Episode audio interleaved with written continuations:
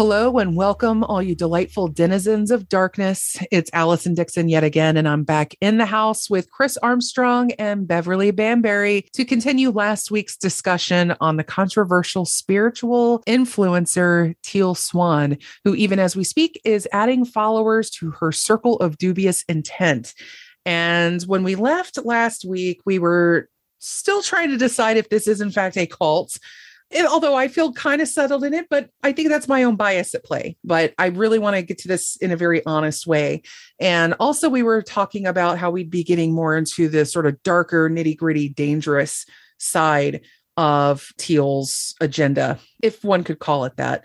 So, if you haven't listened to part one, we also get into Teal's background, her childhood, as well as the sort of pitfalls of guru culture. So, definitely go and check that out because we're kind of just going to continue more or less where we left off. However, I want to kind of lead this discussion off on a very important thing. And any of you who have already been familiar with Teal Swan and you're just listening to this because you're trying to collect all the info you can on her, I just welcome you to go Google her image search if you haven't done this yet to get a good look at this lady.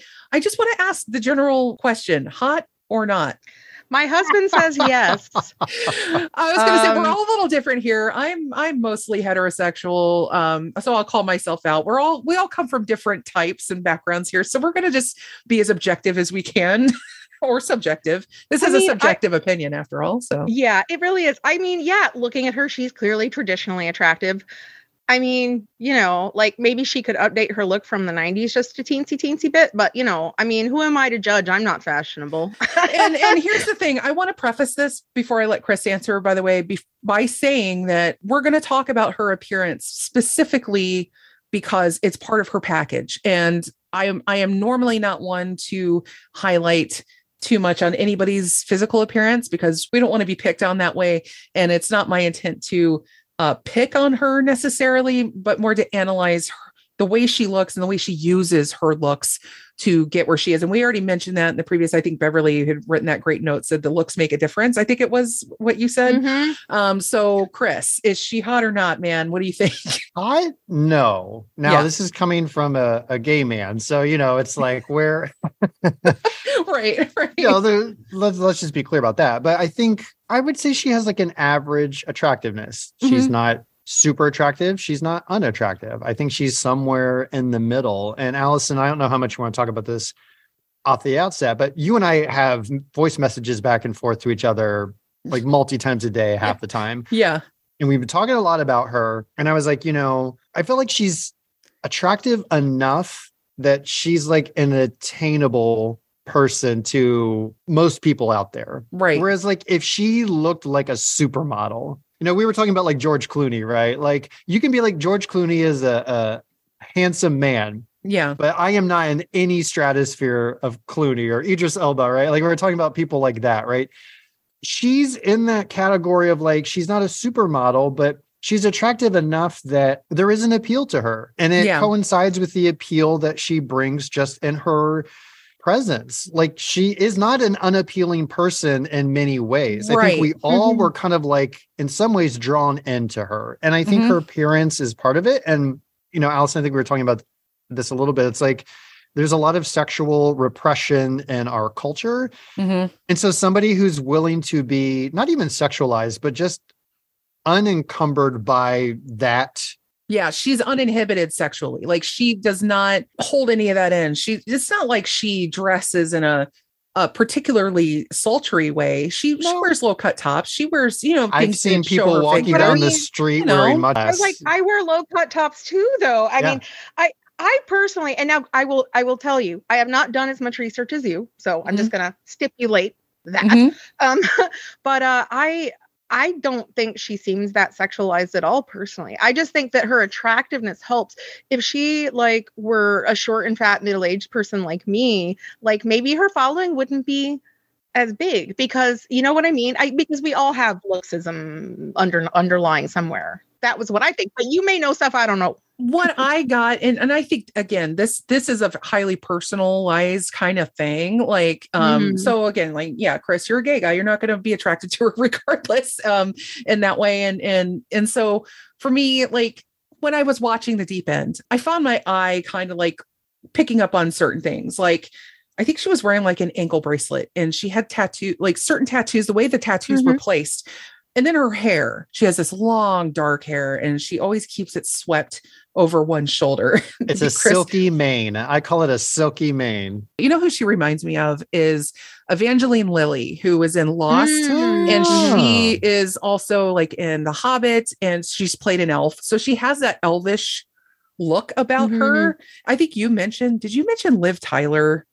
Or maybe I was thinking oh, of somebody yeah. else. Somebody mentioned that, yeah. that, maybe on another podcast. I can't I even remember. But there is something about her that's that looks kind of like a fantasy girl, you know, like or a woman, like a fantasy woman like the genre of fantasy. I'll just say I can see the appeal uh physically mm-hmm. and in, sure. in, the deep end when she was in Blake's I think she was in Blake's room. She was on his mm-hmm. bed and she had her legs stretched out and he was talking to her about his new girlfriend and how he was going to bring her in and she was so subtly trying to sexually and she was talking about their sexual relationship and their relationship in general and how you know it might change with this uh, juliana girl coming in to the circle and all this stuff. And it was like she is like very subtly asserting her sexual dominance on him.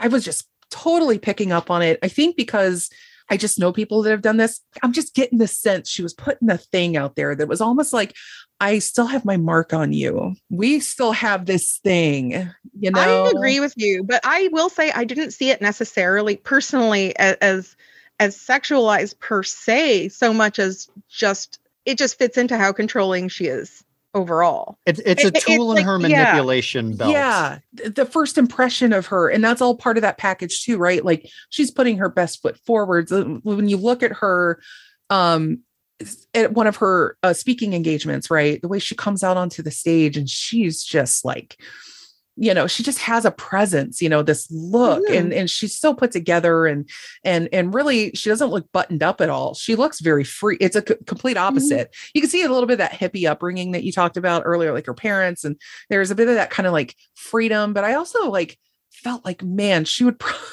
this is bordering bordering on sounding tasteless but and i mentioned this to chris again in our voice messages but uh, like she's given me dom dominatrix type vibes like i just imagine her behind the curtain as just like whoosh, you know what i mean? Just like and i was doing a whip sound a whip gesture. You know anybody who's listening this right now i just i was getting that because there's like a power. And mm-hmm. to me sex and power are very much um you know they're like a yin and yang. They play together. They're they're in the mm-hmm. mix you know? So i just feel like it's just all kind of like exuding this like powerful sexiness but it's not like sex sex. It's just like mm, there's just something there and uh, like I, I don't i can't quite put my finger on it but i well, feel like she utilizes it so well i don't yeah. i will tell you i don't agree with you and that's okay. Okay. Um i just think that in general people and women in particular just want to look their best when they're in front of people. When i'm when i when i'm doing something like when i was doing videos for my clients and stuff i put on makeup and did my oh, hair yeah. oh and yeah. I, I love wearing hair makeup. Like absolutely I just, I just totally don't know that some of the stuff you're saying is really any different from what i do and i don't want to I mean, there's so much wrong with her that I don't want to like cast stones at the wrong thing necessarily, but no, no, I, I yeah. definitely don't want to say this as a criticism. What I what I mm-hmm. do think though is that I, I think her she uses her looks to get further and deeper and to draw people in. Ultimately, I think is what it comes oh, down sure. to. Yeah, yeah, yeah. yeah. and, she was blessed she, with reasonably good looks, and she yeah. yeah. Mm-hmm. Sorry, go ahead.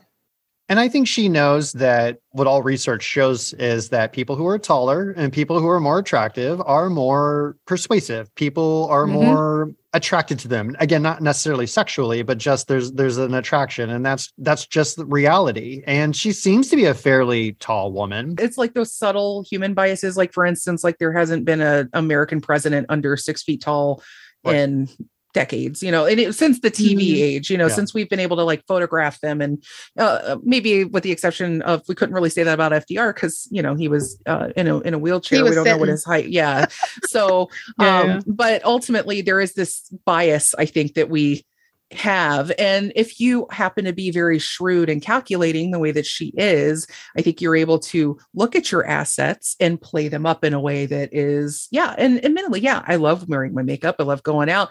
And if I am trying to impress someone, absolutely, I'm going to doll myself up because, yeah, I'm going to, I'm trying to sell myself as like a, put together person, um, even if it's sure. bullshit. Um, well, and, and the, the, only other thing I would say about that too is it also just plays into the the guru mentality. Mm-hmm. There's off, there's you know it, which coincides with the hippie mentality and, and upbringing where it is very much more sexually liberating, sexually free, mm. not as like cover myself up, not as much like there's just not that inhibition. And I think, you know, all of those are factors. I, I don't think she's super sex forward. I no, don't think no, she no, no, no, no. No. What mm-hmm. she wields as a weapon is not her sexuality, it's her words. Every single word out of her mouth is incisive, manipulative, cutting and cunning. It is every single thing she says is a weapon. And I just think the sexuality is she knows it's a charm she can work on certain people Mm-hmm. And I think for her fans, it's more of look at me. I look put together. I'm a nice looking mm-hmm. person. Because mm-hmm. I think she knows that that is going to draw people in. Looks again, if we want to flip the script a little bit away from, say, looking very, you know, conventionally attractive the way that she does, let's look at Heaven's Gate. Um, this was a group of very cloistered individuals who you know, they didn't do themselves up. Hot. They, in fact, were hot, hottie, hot. yeah, every want, single one of them. Man, every time I see a pair of Nikes, listen, I've got a calendar on my wall. I need you two not to judge me right now. I've got my Heaven's Gate. You've got, you know, you've got your, uh, your, what is it? They call themselves something in dough.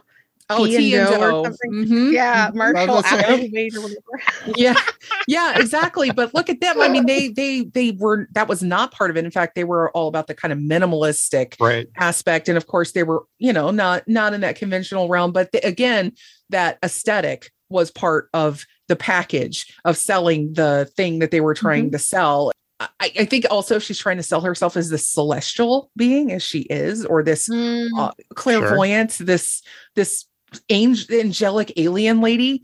Um you know this person who believes that she's you know lived all these previous lives or you know whatever. And i'm trying to put myself into the mind of one of her fans because i feel like that's mm-hmm. really important to understand what makes this person so powerful.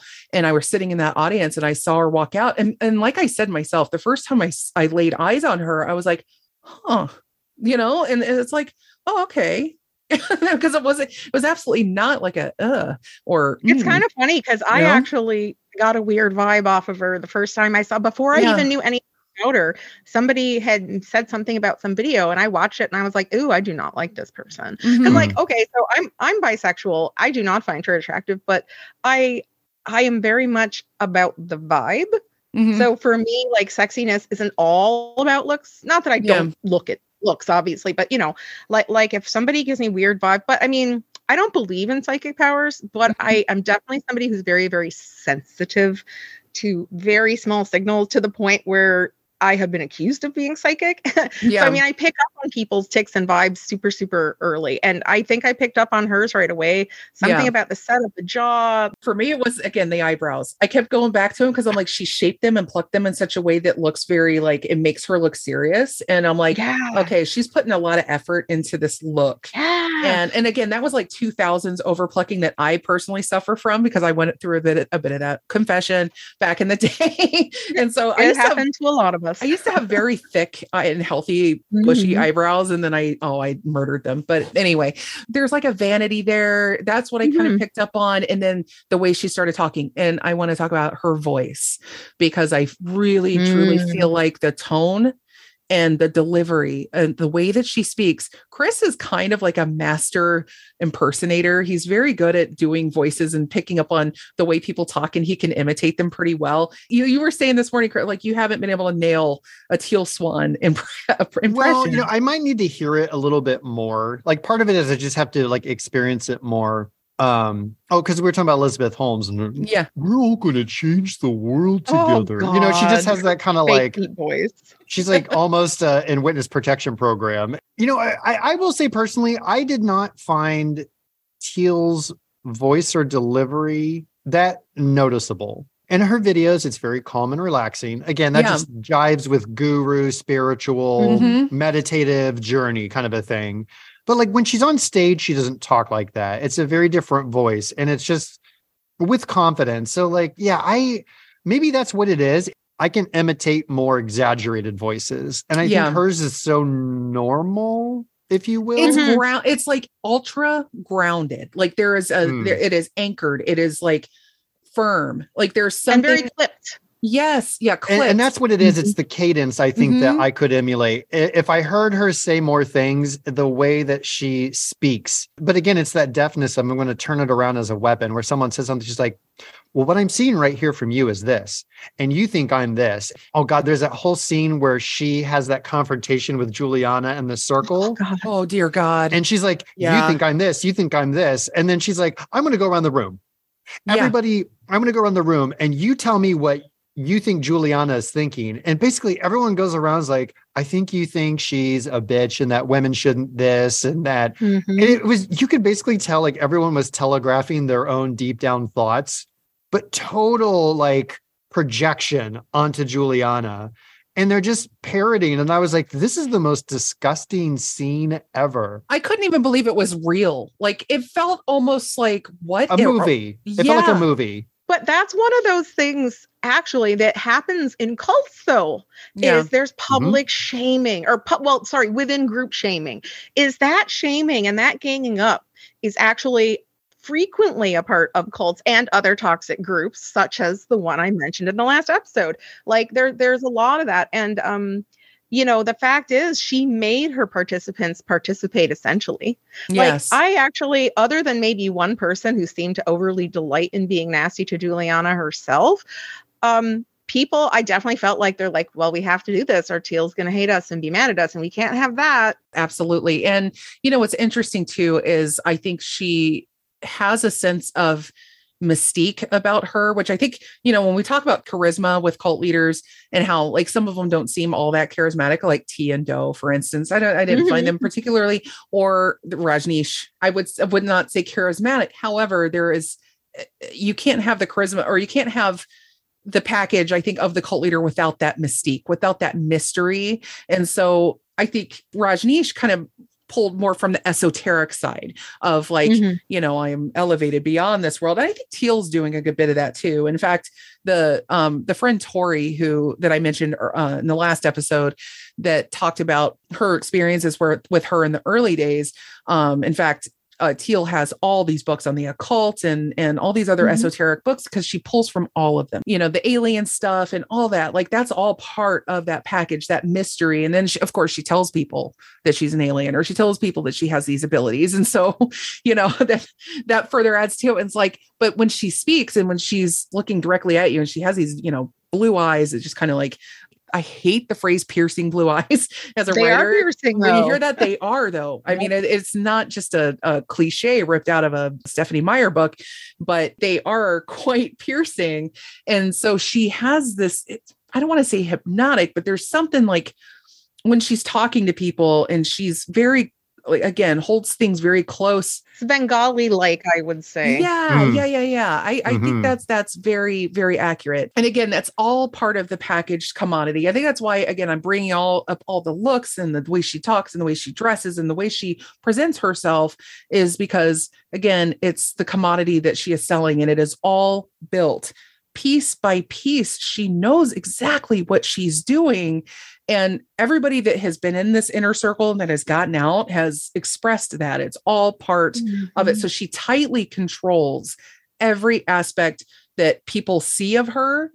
It's only whenever you get to that behind the scenes inner circle look like that we would see in the deep end, where I think we mentioned that mask comes off. That is part of why I was just surprised someone like her would even have allowed this team in. And that's why I'm saying I think she thinks that they were going to be complimentary. Like when Molly gives her report mm-hmm. and Molly's like, well, you know, there's these things on the cult checklist. And Teal actually goes, oh, oh, sorry, you cannot see my facial expression, but jaw drop looking like, how dare you kind of an right. expression and it's like she's just so shocked someone's speaking to her this way. And molly was straight from the outset. I'm coming in objective. I i mean she was so freaking clear about her approach but i think you're right. There is a bit of like denialism about what she's even doing. To a pathological liar i don't know what reality is. Mm-hmm. i really and, and truly don't, don't. either.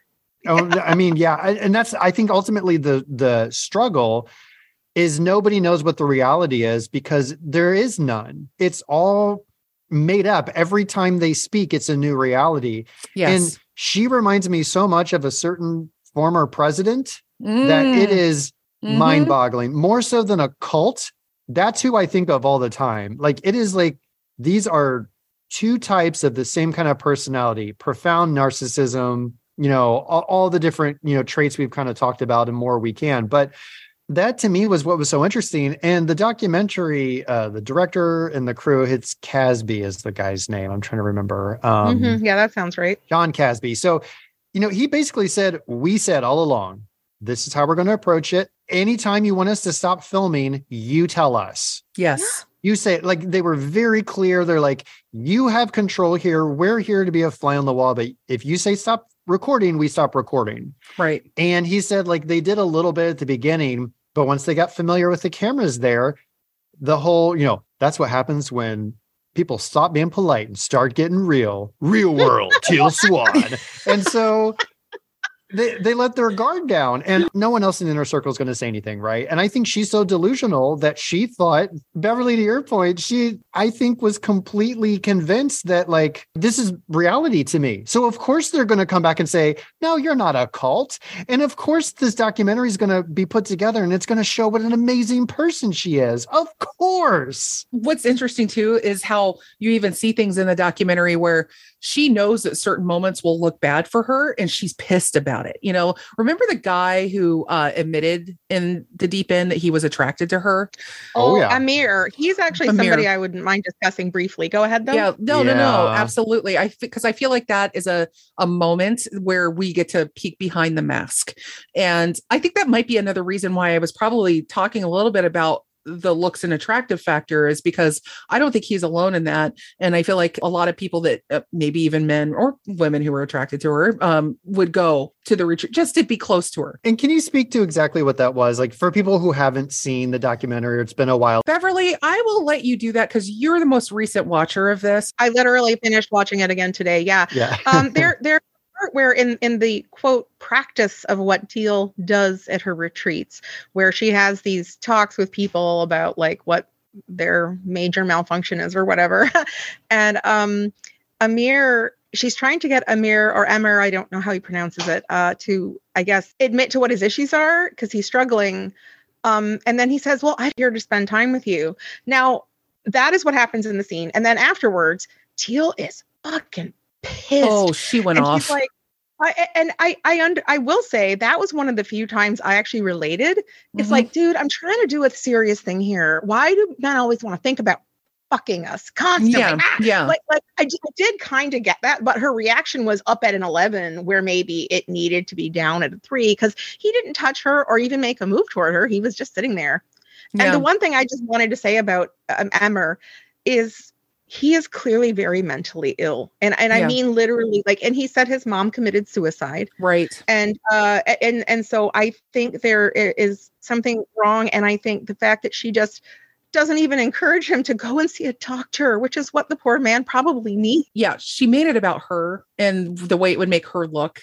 And you know, when you're dealing with if you consider yourself a mental health professional, quote unquote, and so and, and somebody says that to you, maybe internally you think, oh Jesus, you know, I'm not gonna fuck you, dude, whatever. Right. But, yeah. But you're you are thinking, okay, let's move beyond that. Let's get into this. But immediately she made herself the victim. But this is the problem where she's not a licensed clinician. She's not a counselor because this is mm-hmm. not an uncommon practice in therapy for people who are experiencing something like this to form some kind of attraction like for the therapist. Right? Well, I was it's transference. transference. Yeah, it's transference because this is someone paying attention to you and validating you and you know talking with you when someone else may not.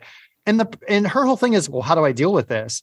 Well, you would know how to deal with it if you were actually practicing therapy the way you should, which is you are trained and licensed to do so. And somebody who is would know how to deal with that. That is part of what you learn as a therapist, is part of your degree. And you know, Beverly, to your point, I was like, oh God, not another guy doing this. This is so gross. Like, I totally get that reaction. But then I was, but then as I sat there and thought about more, but I was like, well, no, this is something that she's treading into waters she has no business being in. And to both mm-hmm. your points, this man needs actual help. His eyes are very wide. He's very twitchy. Like, like I would be unsurprised if he had a schizophrenia diagnosis. Again, not saying he does. I would be unsurprised because I've known other people who do, and they look very similar. The affect is very similar.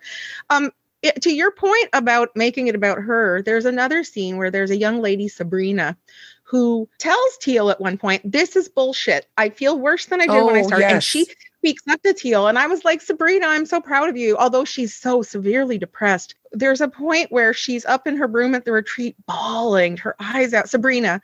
And they go to check on her, and Teal looks angry. Mm-hmm. And she says, oh, if she kills herself, they're just going to say she was at one of those teal swan retreats. The, it was the Joe, the the Tiger Kings. I'll never financially recover from this moment in in the documentary. Like after yeah. the person gets their arm bit off by a tiger, and that and that that's one of those points. The first time I watched it, I actually just cried because I was so angry. Yeah. I was like, this poor woman. And then they basically go waterboard Sabrina uh, yes. in a swimming pool and then yeah, break sure her do. spirit again. I mean, I I just wish I could take that poor girl away and just get her some Doesn't she say I something. love you after that? She does. She's oh my well, god. First of all, they push her on they well, okay, so Teal calls it water breaths.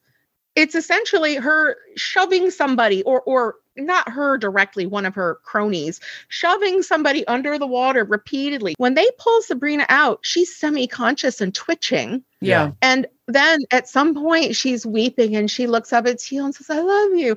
Uh, but I believe it was like waterboarding and I believe it was mm-hmm. like a torture. And I totally. believe that they wanted to break her spirit. And I'll tell you, one of the most amazing things the documentarians did in that scene is they were showing people's reactions to what was going on. Mm-hmm. And everyone's cringing. Everyone's going, oh God, oh God, like cringing, cringing.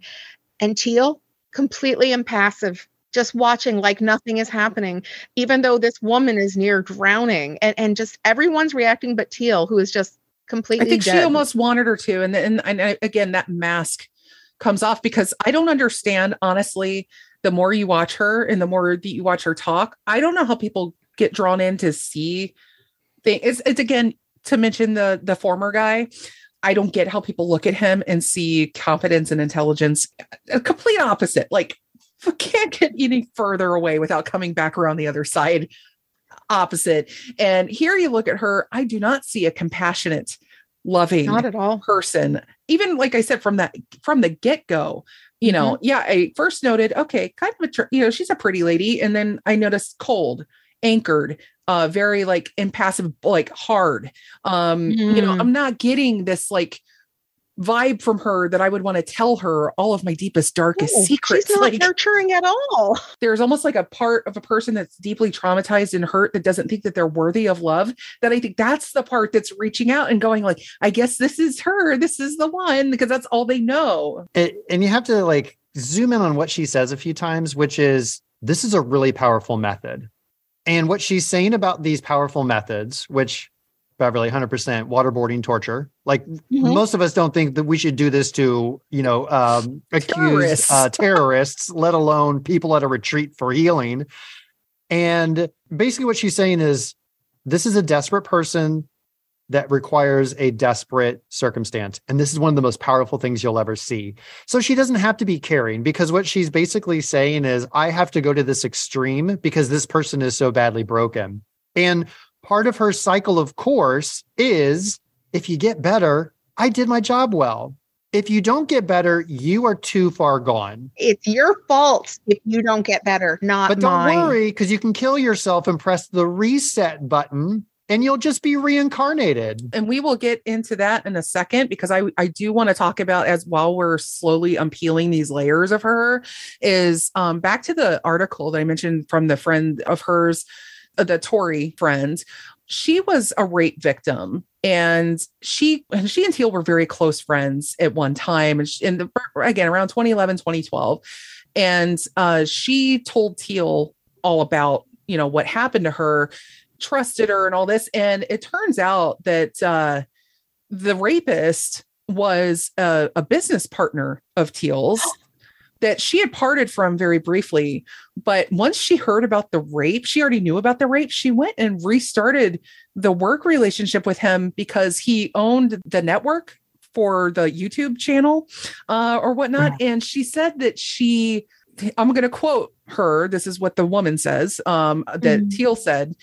She said, It's business. And besides, I don't believe you were raped. You just have shitty boundaries. Jesus fucking Christ. Yeah, what exactly.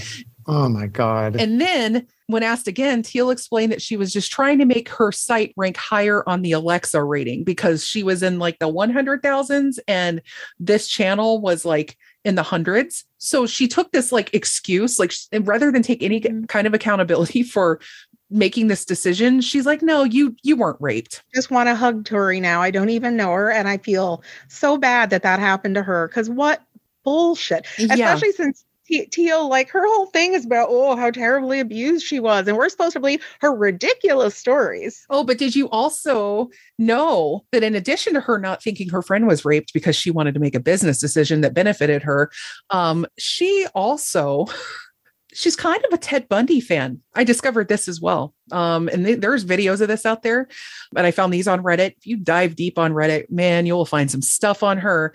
Um, so here, here is a statement that she has said about Ted Bundy. Ted Bundy wasn't a bad person or Ted Bundy is a good person. Just because someone takes a bad action doesn't mean the whole person is bad. The action is bad. The person behind the action is like the universe, benevolent. Ted Bundy felt very powerless and empty in general, which meant that moving from that space into violent actions where he dominated his victims felt like relief to him.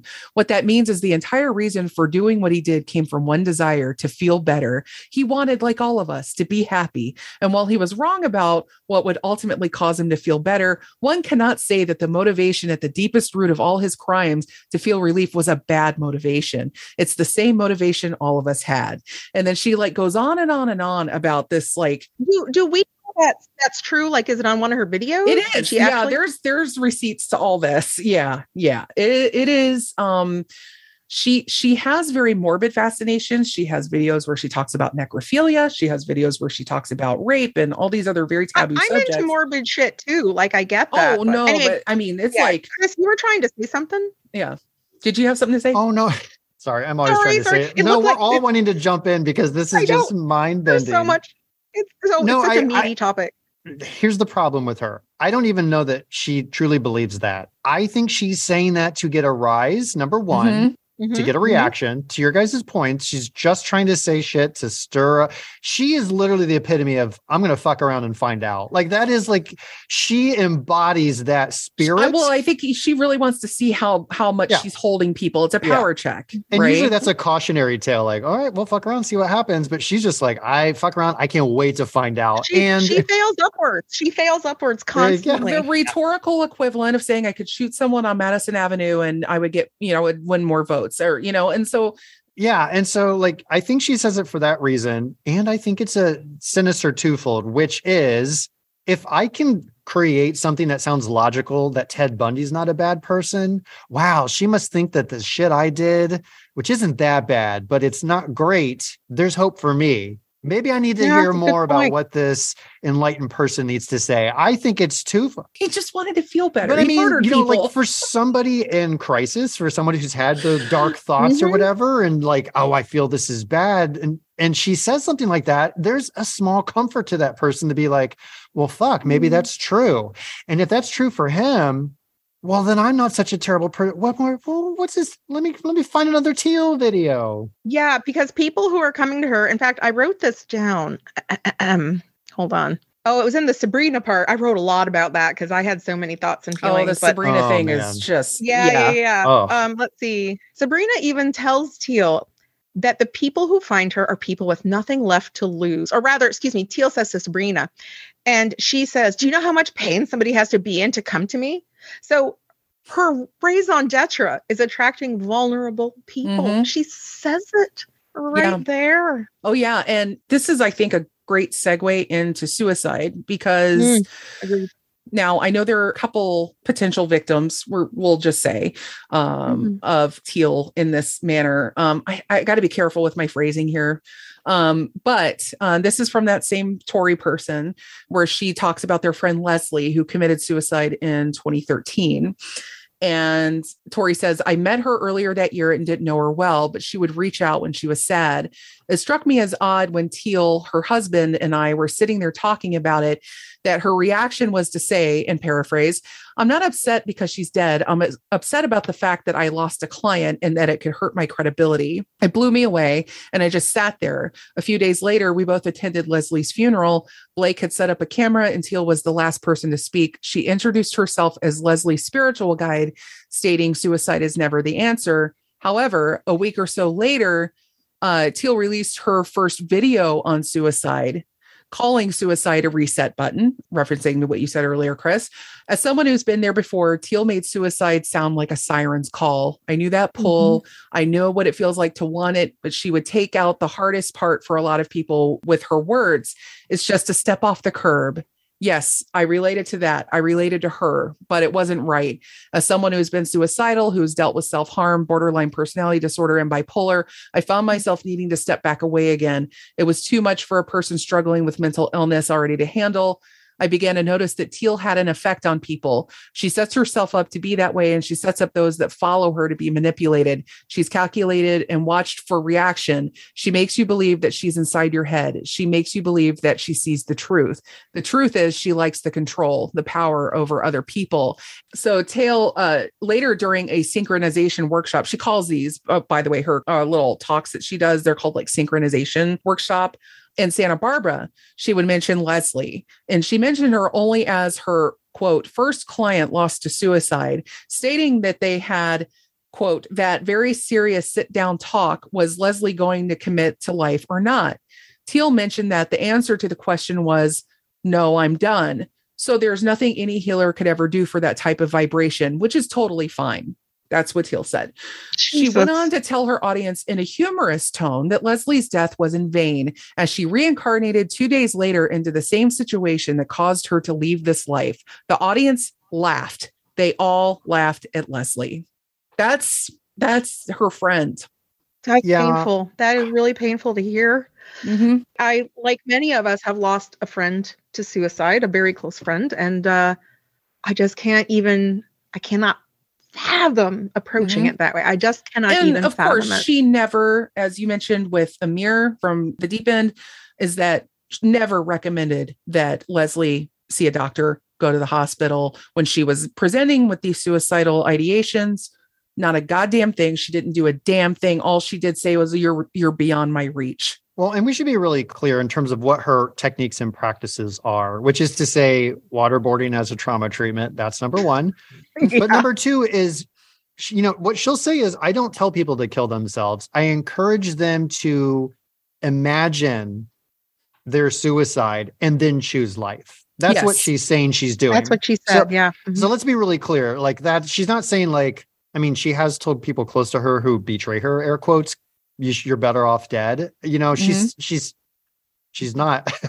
I'm not uh, dismissing any of anything that she's done, but that is how she will defend herself. Is like, well, no, I'm telling people to choose life, but in order to do that, you have to envision your own suicide, which by any measure of anybody who is a mental health suicide prevention counseling you know again people with clear understanding true understanding of what this is there's a there is absolutely no benefit in any circumstance where encouraging someone to have thoughts of suicide or imagine being dead is ever recommended helpful no no no case no case None. whatsoever there's the indiana girl i don't remember anyone's names but the oh. young lady that was texting her boyfriend encouraging him to kill right. himself she he tried to get out of the car and she told him to get back in yeah and yeah. it actually i actually thought of her as almost like when I was watching, sorry, I'm pointing to my TV.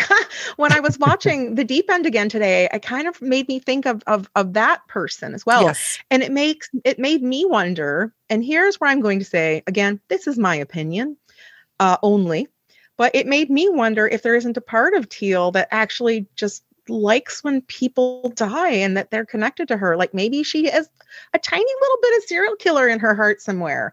Well, she's loving some Ted Bundy, so you know. I don't only agree with your opinion, I'm going to double down on that opinion and say that the longer this goes on, the more that I think that this will become a suicide cult. Mm-hmm. And it already kind of is in some respects because of the open acceptance and encouragement in a way.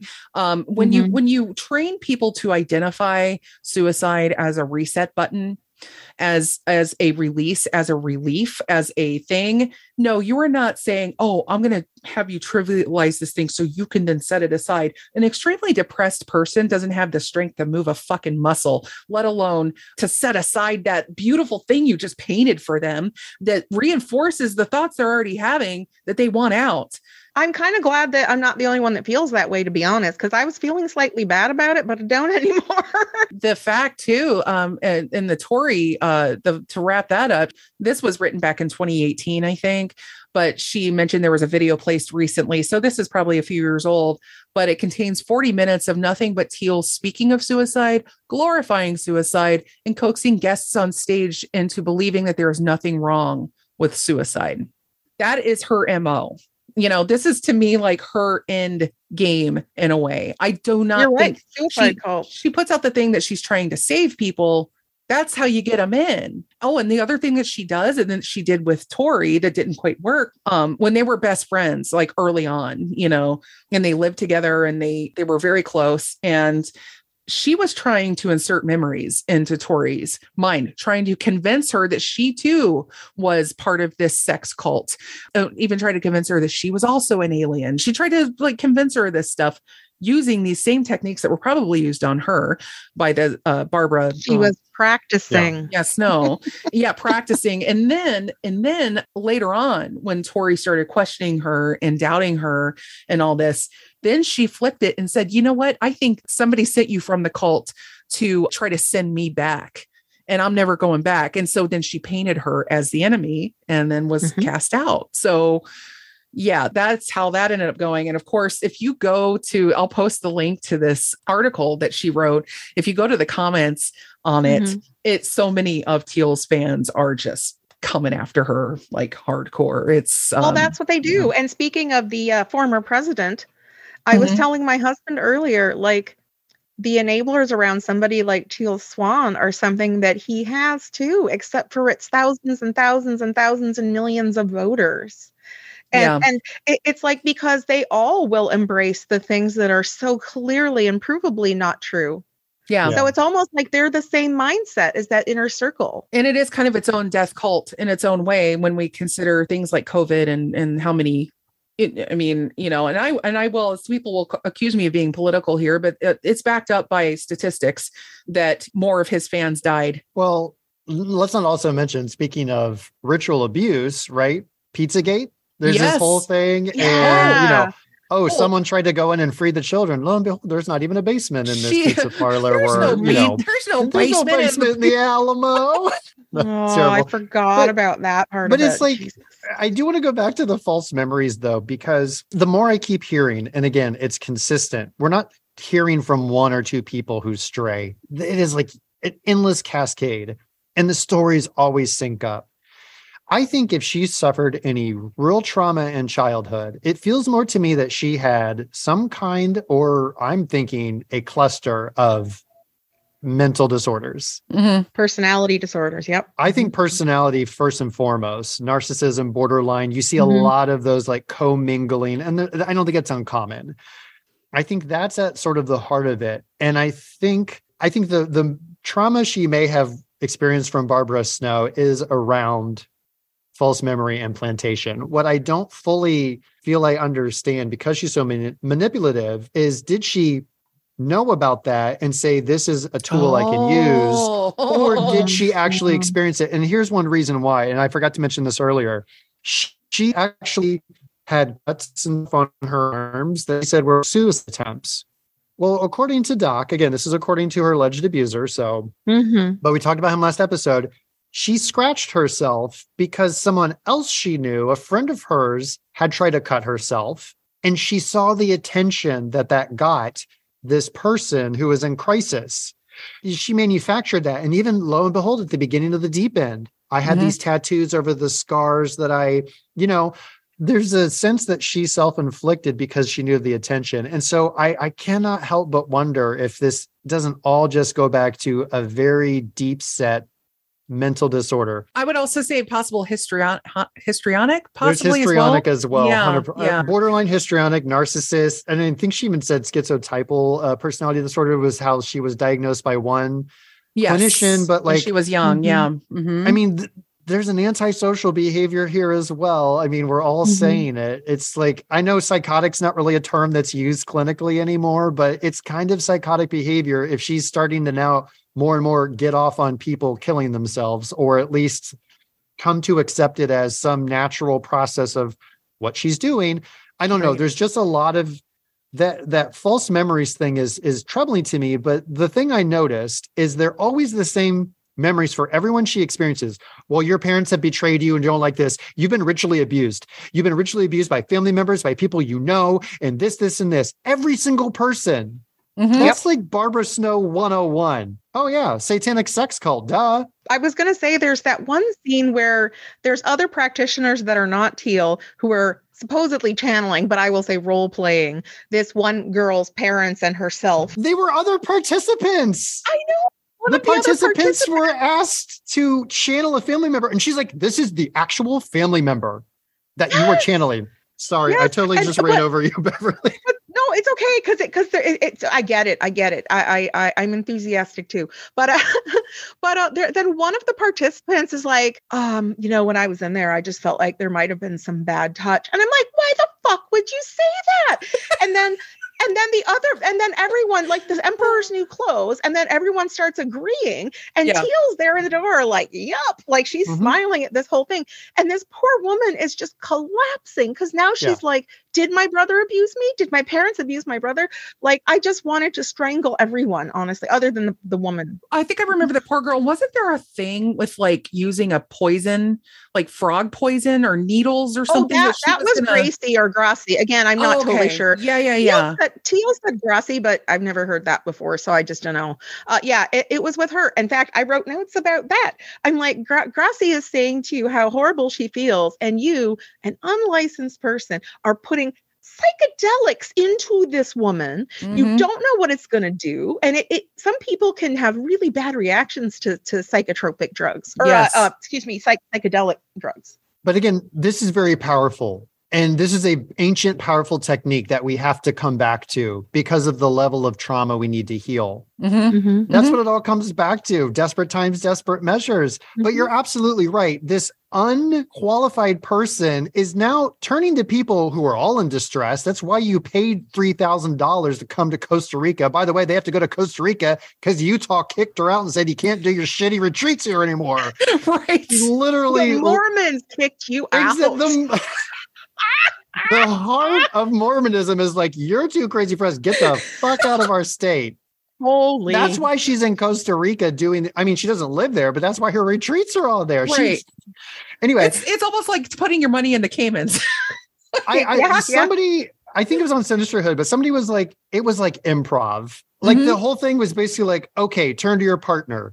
You're now a therapist. What do you think is going on here? You're having traumatized, hurt people now having to pretend they're therapists and your pretend therapy retreat. Yes. Yes. So yeah, I wanted to punch everybody, but mostly her. People who have been through intense therapy, especially dealing with PTSD or, you know, trauma of any kind. This is mm-hmm. very serious and delicate and difficult work by licensed professionals, specific types of therapy that yeah. that help people actually guide you to revisit your trauma and confront it. And and you know i have friends that have gone through this with actual psychiatrists and psychologists. And mm-hmm. even in that controlled professional environment it was hard. It was really hard work to go through those sessions and come through on the other side. It took a lot of time. It took years in many cases for them to finally come to a better place. And here is this hack coming down here and putting this fake ass workshop together for this fake ass bullshit so she can have a power trip and make mm-hmm. a few bucks. And and she stated to Tori in the early part of that article, she just talked about like how her goal was wealth. She wanted to be, or not wealth, was fame. She wanted to be like Ellen or Oprah or like these big names. She wanted to be famous. And now she kind of is, but it's even worse because at least like TV personalities, they're under more control usually. When you're on the internet, there's none. I'm sorry. Mm-hmm. The oh. Pope. Thank you very much. Oh, oh, you're absolutely right. You're absolutely right. I forgot. To heck that. with all that. She wants to be more influential than the Pope. Yeah. Yeah. Literally words out of her mouth in the first episode. You know, and with the internet, all things are possible. I mean, I know the Pope is on Twitter now and all, but I, I just don't know that he's got the the pull. I don't know that he gets the engagement numbers the way that uh the, the way that she does, but I think it's a little disturbing by the way that she referred to mm-hmm. Leslie as her first client lost to suicide, as if are there more? and also was this person your friend or not like yeah. i mean yeah. And hear me i'm i'm a big ball of emotions and sensitivity so it's like she is just my antithesis in every way so oh, it's just absolutely. very hard absolutely yeah, also, all of us here if you're using the term client you're acknowledging that you are performing therapy yeah. Again, for which we can't state this enough that you are not licensed. And that is the issue. I think if you take anything away, that is the main issue is she is doing you know, that's like saying we can let anyone practice law, we can let anyone be a doctor and perform surgery. There are certain professions mm-hmm. that need to be regulated. You can be in that profession and abuse it, Barbara Snow. It's yeah. still possible, but there right. are repercussions. Right. And she has had her license revoked several times. Yeah, I mean, she's probably getting them back. There. It's sort of like Ugh. um uh Dr. Uh, Dr. Death um, was like Duntsch, I think was his last name, the spinal surgeon who um, oh, mutilated and you know, a bunch of people inside of people. yeah. Oh yeah. He, he he ended up uh, killing himself too but um, when he finally was getting caught i believe but but he spent decades escaping repercussions because he was able to kind of move through the system uh, in such a way that he couldn't be evaluated or or tried or whatever. It took a lot of people from within his own profession to finally band together and say we're taking this guy down. That's what it ultimately took because of all the red tape and bureaucracy you can kind of use that to protect yourself from repercussions. However as you said, Chris, there are absolutely there are so many people nowadays, especially on the internet because of the internet, they are dunning Krugering themselves into a place of where they aren't fucking qualified to be. I am the first person to say, and I, I, mean, from the first episode of this show, and it'll be on the last episode of the show, whenever that is, that I am not an expert and that I am bringing all the receipts that I can bring, and I bring it with the realm of of a just an average person who wants to share knowledge that I've gathered. And please check my knowledge. Please disagree with me. Please, you know, tell me what you think. I am not a, a licensed anything uh, other than a driver. And so um, that's the only license I ever got in my life was a driver's license. But but she is not behaving that way. And a lot of people think that they can just read about it online and just become an expert in something. And people fall for that shit all the time. Mm-hmm. You know, mm-hmm. um, it, it's we put a lot of uh, bias. I think there is a particular bias that we use that that we uh, assign authority uh, to people that are just presenting themselves as an authority figure in something, even if they aren't. Um, appeal to authority might even be, and that mm-hmm. might not be quite right, but ultimately, I don't know how she's getting away with just practicing what she's practicing without a license because she is combining psychology with spirituality in a dangerous mix and they don't those two things do not belong together. I'm sorry they just do not. One is a science and yeah. one is a faith-based thing. I mean there needs to be proven methods that can be studied they can be looked at in clinical trials they can look at long-term effects through longitudinal studies. That is what a behavioral science is. It's not a hard science. We're talking about people with complicated mm-hmm. thoughts, feelings, emotions, and neurochemistry and all that stuff. Yeah. Nevertheless, you apply the same scientific methods. There ain't nothing like that. And all she's done is cobbled together knowledge from a bunch of sources, repackaged it, and said, here's my book, here's my philosophy.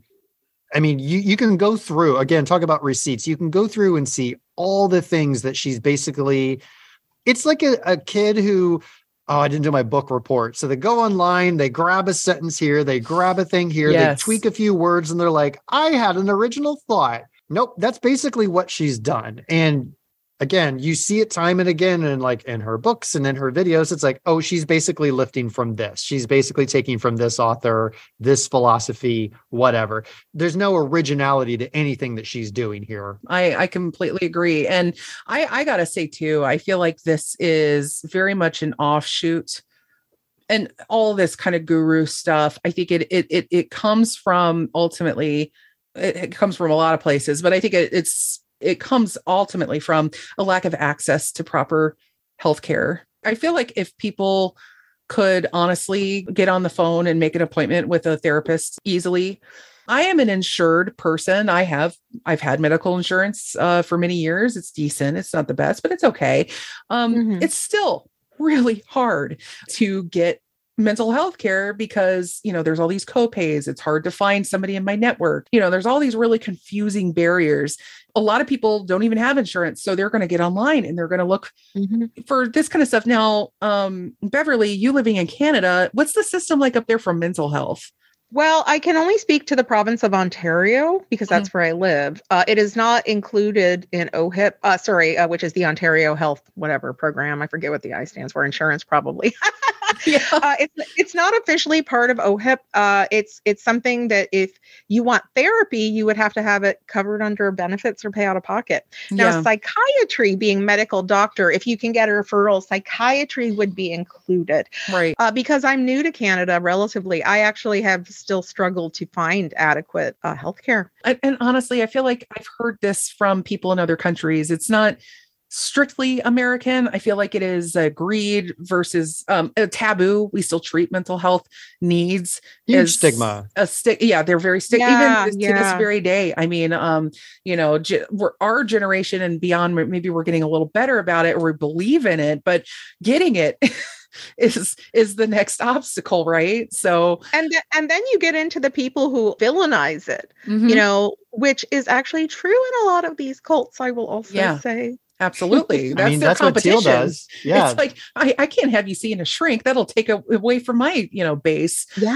So, well, no, that, that's a good point, Beverly. Like, that's the reason Teal won't refer Amir or someone like that to a doctor because her whole premise is Western medicine, traditional medicine, or not traditional, but, you know, doctors and that whole system failed her. Psychotherapy was a failure. No one could help her. They made her worse. Right. So, like, that's her that's the bread and butter of her argument what I find very comical, uh, and it's not funny ultimately, is what is it about our heads that we don't want to insure? Our teeth and our eyes yeah. have weird, weird insurance, and then our brain, the most important like part of our body, the executive function. There's something about the head we just don't want to insure. What is going on? It's so weird. Dental is not covered under OHIP either. Oh, really? It's also not in the NHS uh, over in the UK. It, it's a separate thing. There are people who are pushing to have it covered, and I personally do believe it should be. Mm-hmm. Um, I'm lucky that my husband's a teacher and has awesome insurance, so I get what I need. But uh, there's plenty of people that are not going to the dentist here in Ontario either for the same reason. They don't have coverage and it's expensive. Well, think about it this way: your your head that contains your teeth, eyes, and brain. Um, it is the most delicate. Usually, and usually, usually, yeah, it contains the the most delicate parts of you. That's expensive and that's risky.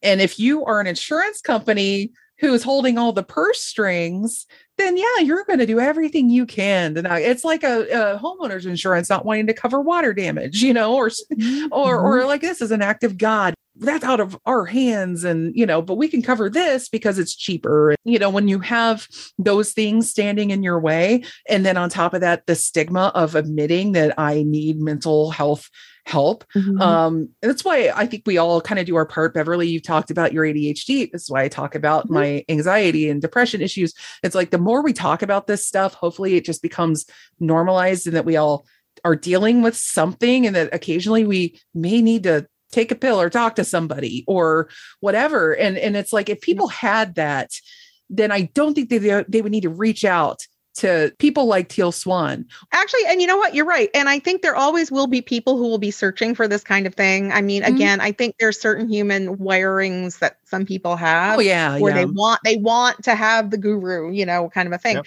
However, I do think it'd be fewer people. I think you're absolutely right. Oh yeah. To answer the question that has been plaguing us since the beginning of this discussion in the last episode, is this a cult? Fuck yeah, it is. Yeah, it is. and admittedly, I came into this believing that I haven't been dissuaded. so, and can we be more specific about it too? So, sure. Like hero of the deep end, Molly Monaghan. Mm-hmm. You know, she says I went through that bite model, right? Mm, Which the is bite model. Oh, I referenced that behavior, in the cult primer. Yeah, behavior, information, thought, and emotion, and it's looking at those items. And I think where she said there was a question mark was about causing people to kill themselves. She couldn't make that causal link or that strong enough correlation. But every other thing else, it was like check, check, check, check, check. And I think you only need to wait a little longer, a few more years. We'll get the rest of it.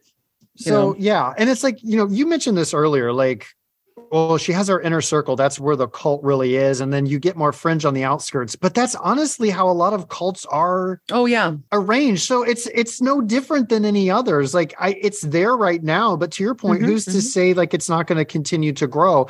And I think what we're missing is we we don't have to go to a compound in the middle of nowhere. No, in we can economy, do that through the internet. In this economy, who can afford the real estate? crying out loud! Ain't nobody uh, got money or property for that. Yeah, yeah so it's like, and I think that's where a lot of us are struggling. And that's why I kind of feel like this is a cults 2.0. This to me, this and QAnon are a primer for what a modern day cult could look like. Mm. And mm-hmm. it's not probably as like well defined. It's a little squishier. So this comes from uh, it's Steven Hassan. Oh, he's great. I mentioned him in an um, episode. Um, maybe in the well primer episode. Yeah, right? I think you're right. Mm-hmm. Yeah. So you know he uh he was in a cult. He was in um wasn't he in um oh, Unification he was in the Church? Moonies. Oh, that's right. Yeah, I mentioned the Moonies, him. Yeah, the Moonies. Mm-hmm. Yeah. Oh, okay. oh yeah, right, right, right. So just I mean, just really quickly again, because I, let's be specific and not just be like it's a cult. We're done. Mm-hmm. So right. cults instill many uh, doctrinal beliefs here are the 10 core ones. The doctrine is reality. What do we think? Oh, definitely. Mm-hmm. She even thinks she knows what people are thinking it, that they aren't even thinking. But yeah, so well, yeah, I mean, she can see their bones. So obviously, Beverly, she can manipulate electromagnetic fields. I mean, yeah, duh. Anyway, sorry. Yeah, go ahead. reality is black and white, good yes. versus evil. Yeah. Mm-hmm. Um, elitist mentality. Oh, I don't oh, know. I mean, come to my retreat in Costa Rica. I have no superiors or mentors because I'm the best. Jesus. Yeah. Uh, group will over individual will. Yes. Strict obedience, modeling the mm-hmm. leader. Yep. Well, the non negotiables, right? Mm-hmm. There was that whole thing. Yep. Happiness through good performance. Mm-hmm. Uh-huh. Manipulation through fear and guilt? Anyone? What? No. Anyone? No. Blake, okay. Blake would never agree. Poor Blake with no. his dead fish and oh, you know, having oh my god, poor Blake. The fish broke me. Like when the fish, I was like, that was the final thing that broke me. I was like, this poor me fucking too. guy can't get a break. Yeah. I actually wondered if she poisoned the fish or if they just died because they do die easily, but she's also a terrible person. Yeah. Listen, I would not be shocked. No. I would not be shocked emotional highs and lows. Mm-hmm. Oh yeah. I don't know what this means. Changes in time orientation. I think it's the way you get to spend your time. Like so for oh. instance, you know, you're not going to go out to the movies, you're not going to go see your family. You're not going to go to Germany to visit your new in-laws. Yes. no. There's no leisure travel. Actually, that whole the whole confrontation scene, the final confrontation scene between her and Blake, because Blake, for people who haven't seen this yet, he was basically they started out um they she'd known him since she was about 18 19 years old and she came to live with him and then they mm-hmm. dated romantically for about a year year and a half and then they broke it off but stayed really good friends and he was basically her, like her main man like her right hand guy um the face of everything. Everywhere that she went, he was there and he facilitated so many things. And then he decided he wanted to start a relationship with someone else. And she, again, she was kind of pulling that ex girlfriend manipulation game. Like, oh, oh she, oh, yeah. you know, the fuck out. Yeah. Oh, yeah. yeah. And, and yeah. so when Juliana showed up, they tried to integrate her in. Oh, Teal tried, but I feel like that was like doomed to fail from well, the get. She's in there. She's like, can I be blunt with you? You're my adversary. Like, you know, oh, she's yeah. the whole thing like, yeah oh, I, I know what you're all about here. And this is a closed circle, you know, like all her bullshit where she speaks in that, again, that assertive, clipped, confident way, and basically just trying to rip this woman apart. And I felt like Juliana, it seemed like really tried to integrate herself into she did the group. Ultimately, she was looking out for the people who were there. And that's a disservice to looking out for Teal and oh boy. Yeah exactly. I actually oh god i wrote um very cult typical call out public shaming of juliana in front of the group. Also telling juliana she keeps insulting teal which has not at all happened that we've seen. Yeah. And then when juliana says she hasn't teal says yes you do. You have a smirk on your face. Juliana mm. doesn't. Spoiler. Projection. And uh-huh. and then she uh-huh. says i can see it in your energy field.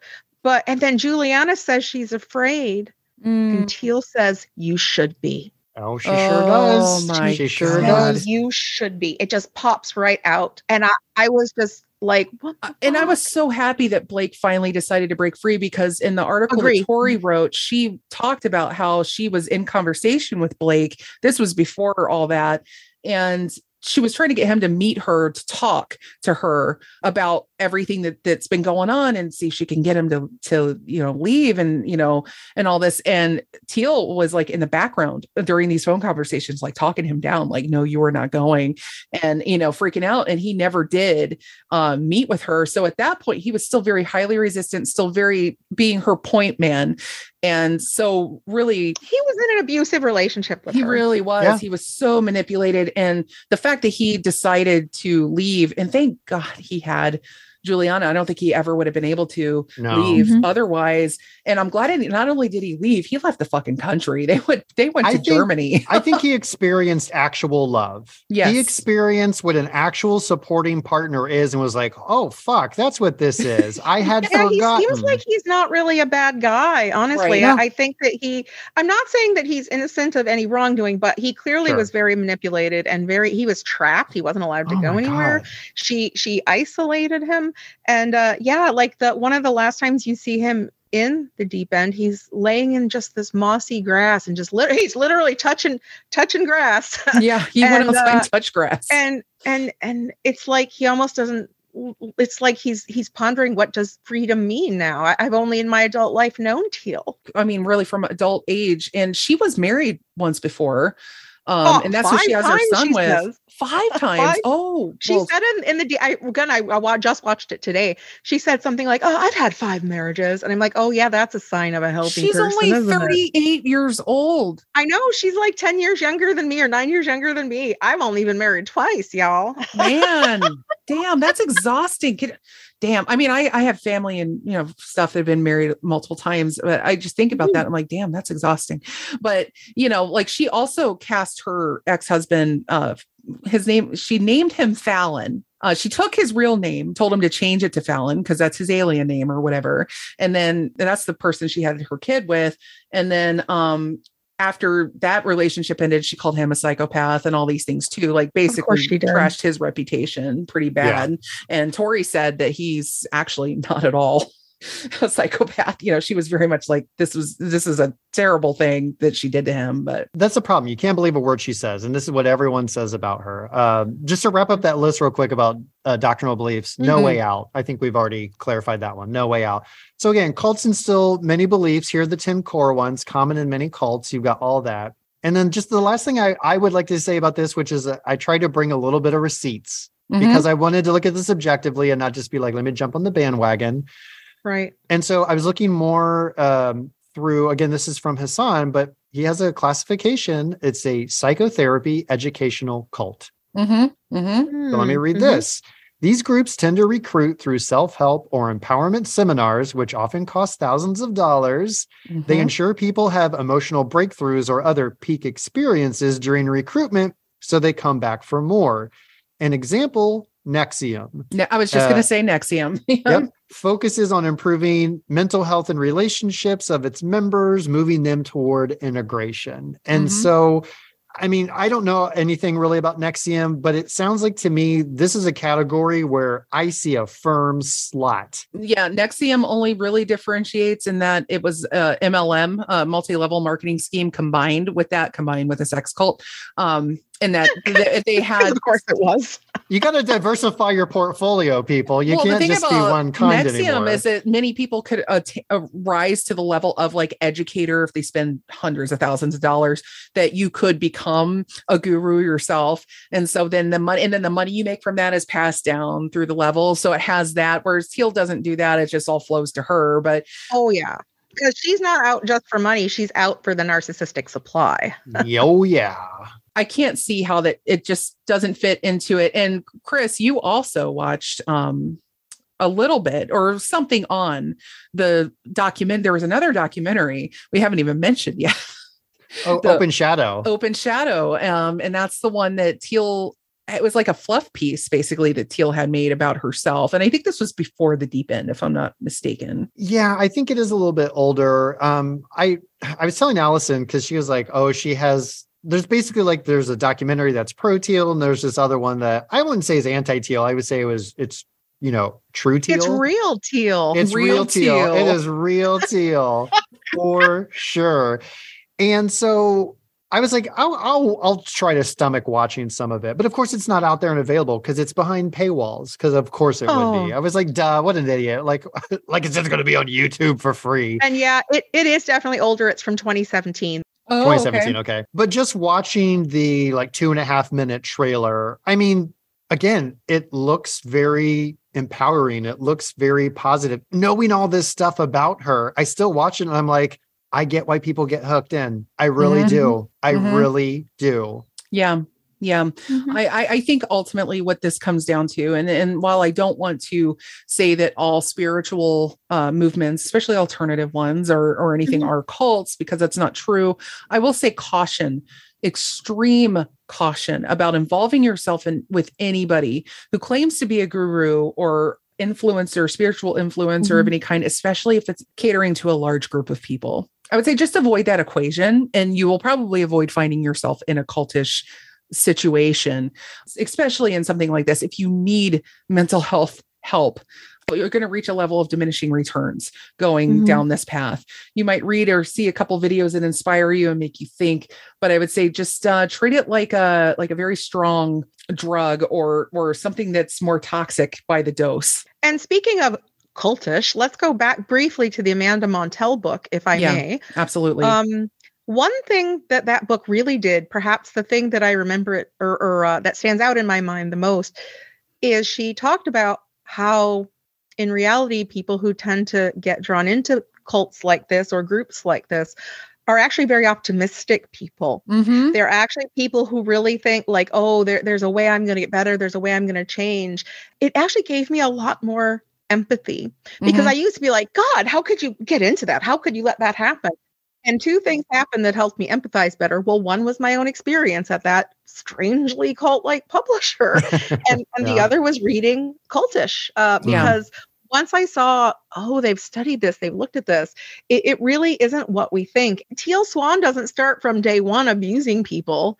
Like, you know, if you're going to get to that inner circle, it's been a long period Journey. of time get to that mm-hmm. point. Yeah. and and your boundaries can be broken down little by little by little by it's little the uh, the frog in the in the slowly boiling water um yeah. metaphor mm-hmm. right um yeah. you, by the time you realize that you're in you know that it's too hot it's too mm-hmm. late and uh, you're going to need some help getting out or some deprogramming mm-hmm. Steven Hassan by the way who did that bite model um he's he's now um kind of a, a master of, of helping people recover um, from cult experiences. And that's a great website and he's a great Twitter follow. And, and, as much as Twitter is useful at all these days, and uh, he's done a lot of important work in this. Him and uh, Rick Alan Ross, who I've quoted his book um, Cults Inside Out a few times on uh, in this series. So there are a lot of great resources. I'll make sure I have links to all that in the show notes, as well as you know, again with the receipts. There there are so many. I think that's really the amazing thing about this. There are so many receipts that it really makes debate on this topic kind of kind of performative because because it's like how do you else do you explain this shit in, in, in, some ways i mean yeah we can twist it around a little bit to make it seem a little more benign than it actually is but when you see all the other ways that teal has manipulated people in her close inner circle and the way that people have talked about it those are the people i'm going to listen to uh, mm-hmm. first and foremost the people that know her best I think I mentioned the documentary The Gateway um, mm-hmm. in the last episode when Jennings Brown, the producer of that, was um, on the cultish episode. Um, I'm sorry, in the Sounds Like a Cult episode about Teal Swan with Amanda mm. Montell. And mm. he talked about how when he first uh, was started writing about his experiences after like watching a lot of the videos and talking to her personally and all this, mm-hmm. and he mm-hmm. starts writing his article for Gizmodo. And his editor was like, You need to stop. You're starting to fall into this. Like, yeah. He was wow. he was really like getting into it. And they had to kind of pull him back from the threshold, even though he was approaching this as objectively as he could. I'm really glad he had someone to do that for him. Yes, right? exactly. Because his mm-hmm. girlfriend at the time he was telling her what he was investigating and doing and she became a follower. That relationship since ended. She is a strong teal follower and you know she'll see her he'll see her posting teal stuff on social media and stuff. So it just goes to show how easy it can mm-hmm. be to fall in with something like this, depending on what your needs are emotionally in the moment, what state you happen to be in. And going back to what you said, Beverly, and you know, I, I mentioned this in the in the primer episode, and I mentioned it before that every single one of us has a capability of being pulled in. It's just a matter of finding that right trigger. And so being aware of what it looks like and you know the signs and the dangers to look for i think are so important because there is no one particular person that is mm-hmm. like cult ready. We all are. So, um, yeah, using compassion and empathy and understanding that and helping be on the lookout for people close to you that might be falling in. You can't save everyone. Um, don't don't put that on your shoulders, but um, mm-hmm but also protect yourself and talk about the boundaries you know erect those boundaries and that honestly is the key you yeah. know my husband actually says that you wouldn't even have sitcoms if people just had boundaries. Like if the characters had boundaries, you wouldn't even sitcoms wouldn't even exist. And, yeah. and you know, frankly, that's also true of cults. yeah, that's very, very true. Very true. Um, yep. but yeah, th- then there's so much more. I feel like we've barely scratched the surface, but combined, I think we've talked, uh, you know, a, a few hours about this topic. And I swear, if you go and listen to a lot of the podcast. What was the podcast again, Chris, that you listened to? Was the stories of um, uh, Mormon, Mormon, Stories podcast? Mormon Stories mm-hmm. podcast. Listen to the Gateway, the Sounds Like a Cult, Sinisterhood. Those are the podcasts offhand, but there are many more. And these are all from 2022. So that's the other thing too. This is all very current because Deep End came out, I think, uh, just about a year ago. Yeah, like it, it was mm-hmm. in May and then the sinisterhood the mormon stories all came out after that and mm-hmm. so like they're incorporating that into some of their discussions and this is a growing and as i said before it's a growing and active situation this is something exactly. that I, you know it she's continuing to evolve and and what i'm finding is um, and a lot of people that have been tracking what's been happening with Teal ever since that documentary came out is that she has released a, a number of rebuttal videos course but she has. Of course she has. Yeah. And then, but also a lot of her talks have started to get behind deeper paywalls and a lot of her content is behind a paywall. Excuse me, burping on my own show. Um, God dang Coca Cola. Um, but a lot of her stuff has gone behind paywall. She's become more insular. Now, what's interesting about you saying that it's more isolated and mm-hmm. cut off is that actually goes along with your theory of where this may potentially go. Yes, yes. That's and, very interesting. And it's not often we get to kind of witness um, you know, things evolving in mm-hmm. real time. Um, and I don't intend to sit and monitor her, but I do think oh, I'm, no. I'm going to be checking in to Reddit mm-hmm. and a few other cult watch type groups because I, I feel like this is one that um, her end game is not good for anybody. And she probably doesn't even know what her end game is yet. No, because God. she she also again she lacks deeply lacks self-awareness. Like you you need two hands to count how many times she accuses people of things that she's the one doing. Yeah you know, in, just in that doc alone. And, and I think to your point, there's no end game because it's always in service of her own ego and feeding the narcissism. And so if that's your only purpose, there's no goal in mind other than attention. To continue siphoning it off, it's a it's an endless well. It's you'll never run out. It's like a drug addiction. The more you use it, the more mm-hmm. you get, you know, totally. the more you need, and then the more desperate measures. And I feel mm-hmm. like that's what's going to happen here. Is it's exactly what you said. It's desperate measures as her detractors become more vocal and there's more stories out there about, you know, that. It's definitely not going to be a Jonestown and Guyana situation, probably because again, yeah. in this economy, but at the same time, maybe Costa Rica, who knows? Um, but uh, but I am saying, you know, because that's the most visible and historic version of a of a suicide sure, cult. Yeah. But we're taking on some of that flavor in the inner circle. Like it is that layered mm-hmm. thing. And so even if you feel like, oh, I just, you know, I just look at her Facebook post or her Instagram, I don't, I'm not really in it well that's fine but there are just keep in mind that if you are doing that that that there are, are, a lot of people further in and any kind of engagement that you give her only elevates her place. And potentially monetizes her. Absolutely. Um so so be careful with that. Um i i would you know definitely recommend putting several layers between you and and her and the direct source when you're researching this stuff because mm-hmm. I, I, I definitely don't want to feed the demon so the last thing i would like to say is i don't think any of us are here with a, a purpose of tearing her down mm-hmm. it is we don't want vulnerable people at their most desperate hour being taken advantage of Yes. Exactly or someone right. else to make the wrong decision, perhaps for their life, uh, w- which would be to end it because of her influence. Whereas, you know, often that is just somebody who ultimately would want to choose life.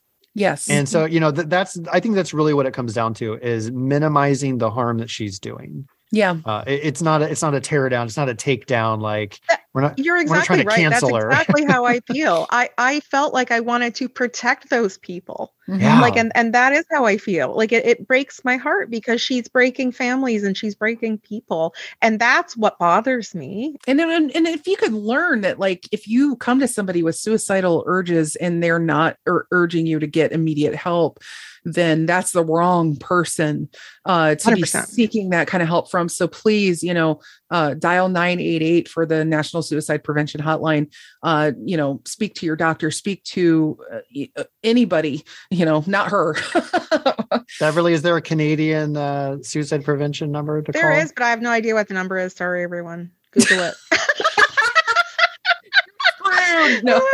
No, that's why I wasn't saying anything, Chris. Thank you so much. oh, much. I'm sorry. I, I, was trying to. I was trying to, you know, no, not no, be so okay, U.S. centric. Darn it. It's okay. Awesome. Well, no, it's cut that. Cut that. No, yeah, look, I'm gonna I'm gonna have links to all that. This is going to be the longest list of show notes I've ever had, but I will definitely have links to resources for all that kind of information for people because I I really um I think more than in any of the other episodes when I talk about uh, cults in retrospect, you know, look what this you know crazy group of people did you know in mm-hmm. the woods back in Europe you know when I talked about the Order of the Solar Temple that shit was wild but you know Whoa, this is this is something where you know being a little more trying to be a little more accommodating and sensitive to something that's going on and and and making sure that people mm-hmm. who uh, are vulnerable are getting that help and not trying to get it from someone who is basically a um, uh, if she is an alien she's not a very nice one so that's why you need to title this episode if she is an alien she's not a very nice one I, I love that if only we had Mulder and Scully here. oh, uh,